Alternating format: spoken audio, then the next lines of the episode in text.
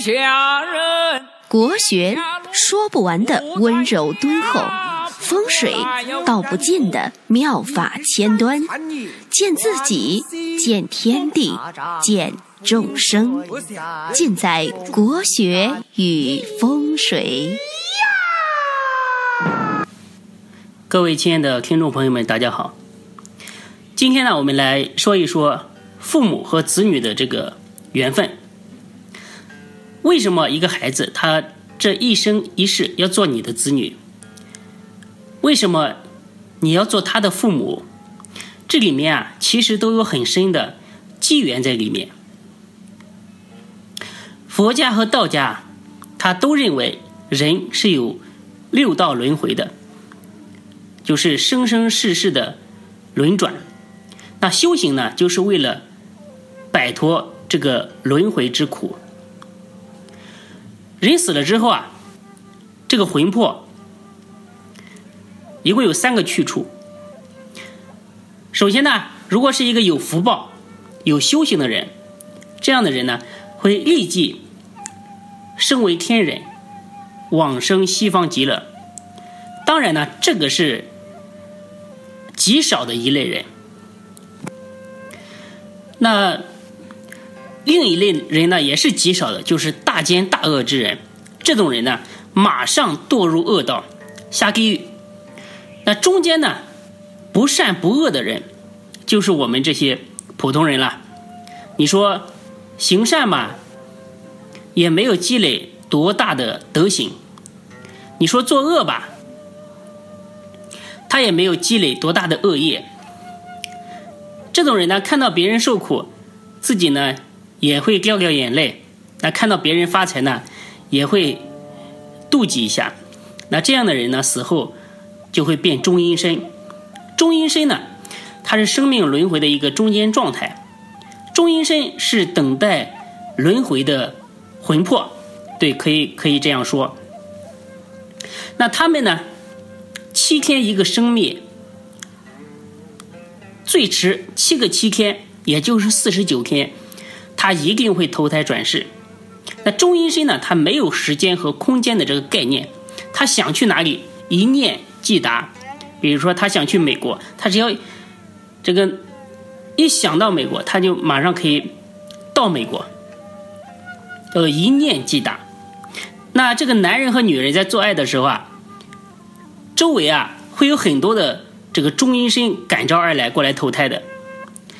男人的这个精子和女人的卵子，以及这个中阴身，那这三个呢合在一起，才能够生出来一个健康的婴儿。我们称之为三元合合，缺一不可。那我记得在杭州的城隍庙啊，有一个对联，这个对联讲的精彩极了，说夫妻本是前缘，善缘恶缘。无缘不和，儿女原是宿债，欠债还债，有债方来。这句话说的，呃，这个对联说的真的是真理。那父母和子女啊，他一共要有四种缘分才会聚到一起。那我们来讲一讲哪四种缘分？那第一种缘呢，就是善缘。那这种孩子呢，他是来报恩的。这样的孩子呢，是在过去轮回当中啊，你和他结了善缘，有恩惠于他。那他此生呢，就是来报答你的恩德的。来报恩的孩子啊，他有一个特点，就是特别的好养，特别的省心，而且很聪明，不会让你天天上火的那种孩子。这样的孩子呢，非常的难得，也是我们所说的这个父母的他的福报所在吧。那一定是在过去世中广修福德、乐善好施了，才有这样的孝子贤孙。所以呢，我们无论对谁，一定要广结善缘，与人恩惠，这样呢，你生生世世来报恩的人才会多。那第二种人呢，是来抱怨的。怨呢就是怨恨的怨。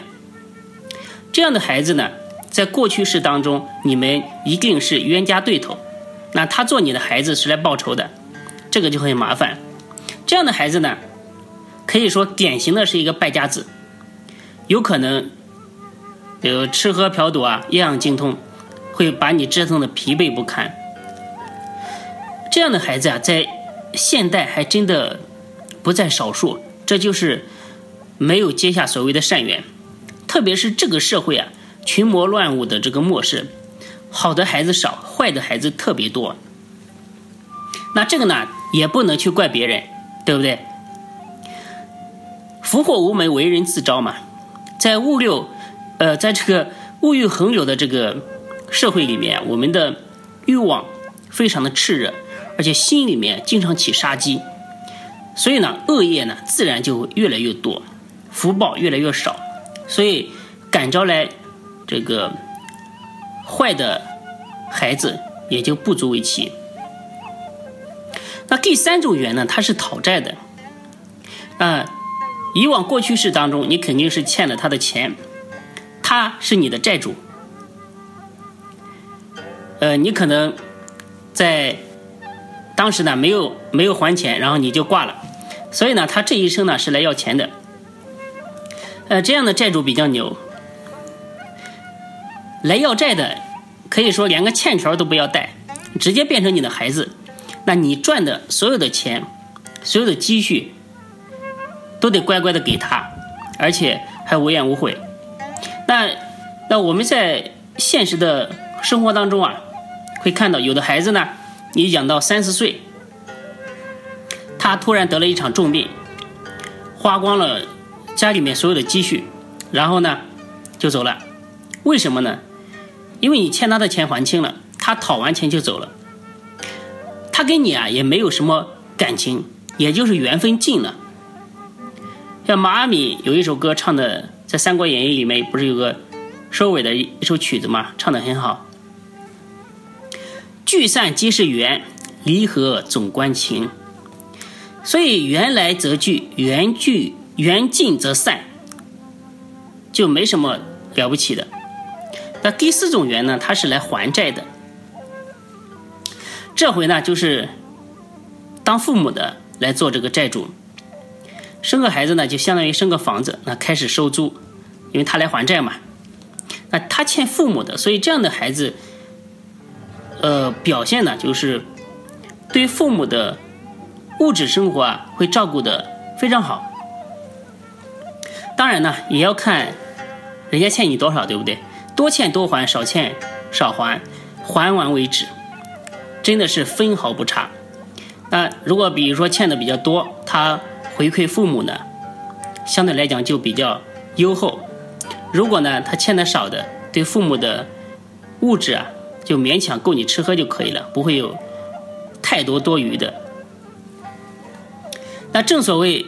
不是一家门不呃不是一家人不进一家门，没有这四种缘分啊，可以说一定不会成为一家人。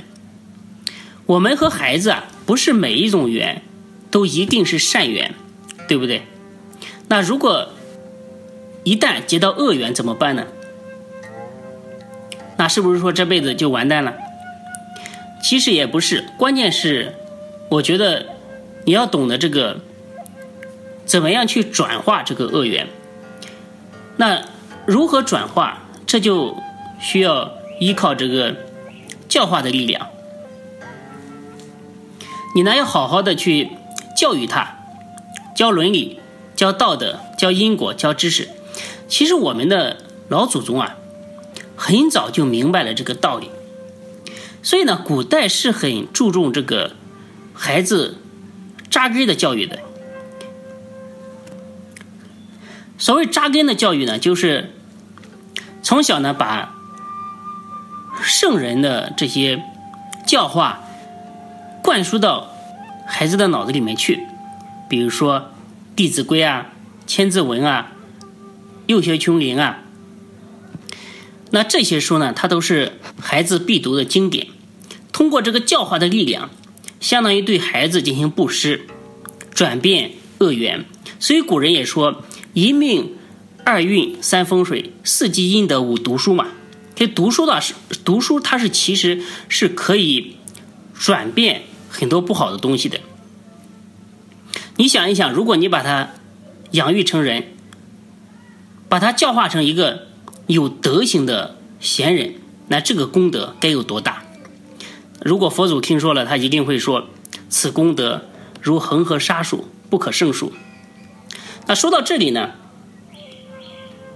我建议大家多去读一读龙应台的这个关于子女教育的一些文章。